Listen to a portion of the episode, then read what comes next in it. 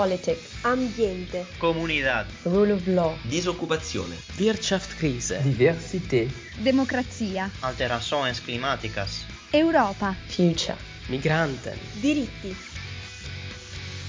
Eurofonica.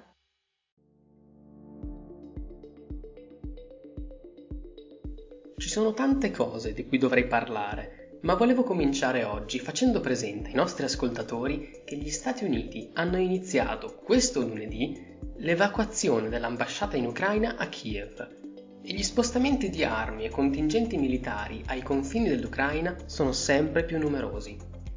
La situazione nel paese è sempre più tesa. Dovremmo renderci conto della gravità di ciò che sta accadendo ai confini dell'Europa e dell'Unione Europea. Non fraintendetemi, le premesse per una simile escalation c'erano da tempo, anche se può risultare difficile capire perché si è arrivati a questa situazione proprio ora. La presidenza Biden si era aperta con l'annuncio di un rilancio di negoziati su temi specifici di sicurezza con Mosca. E in più sono passati quasi otto anni dallo scoppio della crisi ucraina e il conflitto nel Donbass e in Crimea sembra essere congelato nonostante le difficoltà da parte della Federazione russa di garantire l'adeguato supporto a queste aree.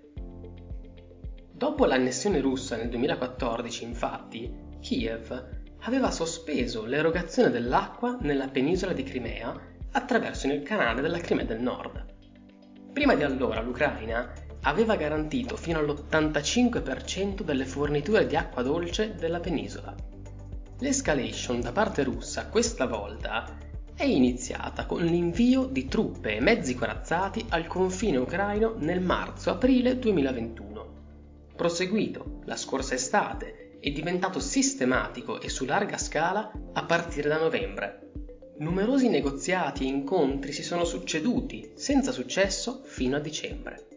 Il 17 dicembre, infatti, in due bozze di trattati erano state presentate diverse proposte per una sorta di dialogo da parte russa.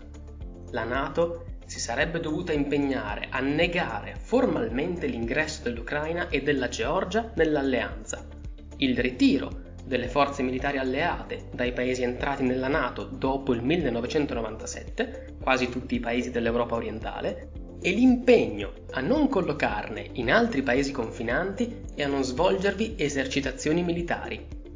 Richieste inaccettabili da parte dell'Occidente per un motivo ben preciso. La Bulgaria, la Polonia, come i paesi baltici e tutti gli altri sono stati sovrani che hanno deciso di loro spontanea volontà di aderire all'Alleanza Atlantica dopo la caduta dell'Unione Sovietica. E per un motivo ben preciso. Intendiamoci, Estonia, Lettonia e Lituania ritengono ancora oggi illegale l'occupazione sovietica. I negoziati, per il momento, pare quindi puntino a un vicolo cieco. L'intelligence americana si è detta certa di una prossima invasione da parte del Cremlino e ha lasciato intendere che la risposta ad un'azione russa sarebbe in qualche modo dipesa dalla sua entità. Una piccola incursione della Russia in Ucraina avrebbe potuto innescare un dibattito con e tra gli alleati europei. La risposta ucraina non si è fatta attendere. Il presidente Zelensky ha ribadito subito dopo che non esistono incursioni minori o piccole nazioni. Nonostante infatti l'apparente unità delle istituzioni europee nel condannare le azioni russe, gli Stati membri sono più che divisi sul da farsi per una serie di ragioni. Ulteriori sanzioni contro la Russia non sono certamente caldeggiate da molti leader europei. Già quelle decise nel 2014 hanno danneggiato l'economia del continente, Germania in primis. Un esempio? Gli Stati Uniti hanno preso in considerazione l'esclusione dal sistema internazionale SWIFT tra le possibili sanzioni per la Russia, ma diversi Stati si sono opposti. Potrebbe infatti compromettere l'attuale ripresa economica e spingere, da una parte, la Russia a creare un'alternativa a questo sistema. E infatti, secondo molti, basterebbero poche settimane al Paese per risolvere il problema. Per ultimo, ma di certo non meno importante, il 40% del gas europeo proviene dalla Russia, ma di questo ne riparleremo. Al di là della retorica, filorussa da una parte e atlantista dall'altra, è improbabile che quello di Mosca sia un tentativo di invasione dell'Ucraina. Nel lungo periodo non ne avrebbe infatti le capacità economiche.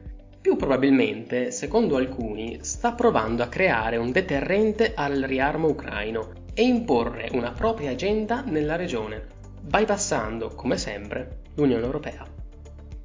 Jacopo Pulgarini, da Halle, per Eurofonica. Politics. Ambiente. Comunidad. Rule of law. Disoccupazione. Wirtschaftskrise. Diversität.